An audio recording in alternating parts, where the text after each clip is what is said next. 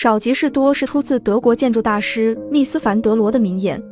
凡德罗是与科布西耶、格罗皮乌斯齐名的二十世纪中期全球最著名的四位现代建筑大师之一。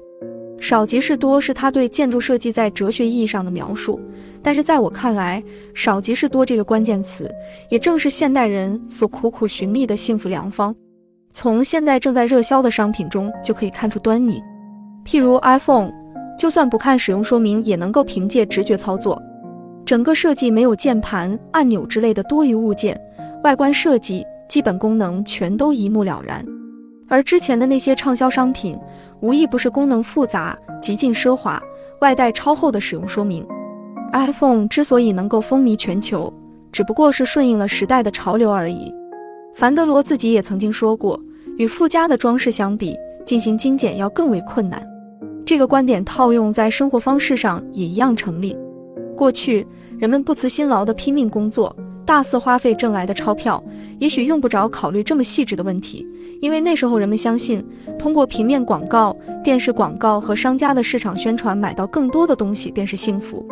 但是如果想要将生活化繁为简，你就必须认真思考自己的生活乃至人生。重要的是要通过我们自己的意志来做选择。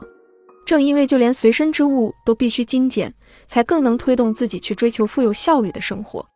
其实自古以来，日本人的骨子里所持有的就是这样的想法。但是在经历了高速的经济增长期以后，受物质主义思潮影响，大众的观念才逐渐发生了转变。所谓的物质至上主义，换句话说，就是一种生活中除了被车房束缚以外，还会受到其他物品和场所制约的生活方式。我们要从这种束缚中解脱出来，自由自在的生活。为了更好的享受生活，我以为少即是多是一种非常重要的人生哲学。现在，如果我们依然坚持追求关于幸福的就是价值观，就不可能再得到快乐。当然，也许其中还是有一些人会获得成功，但是拼命工作挣钱，然后购买自己心仪的东西，不断的升职加薪，即便如此，就是找不到那种神似幸福的感觉。现在这样的人越来越多，所以才会出现开篇提到的排名。前面说到的次贷危机虽然发生在美国，但日本也不能独善其身，降薪裁员，公司倒闭，原本一切安好的人生。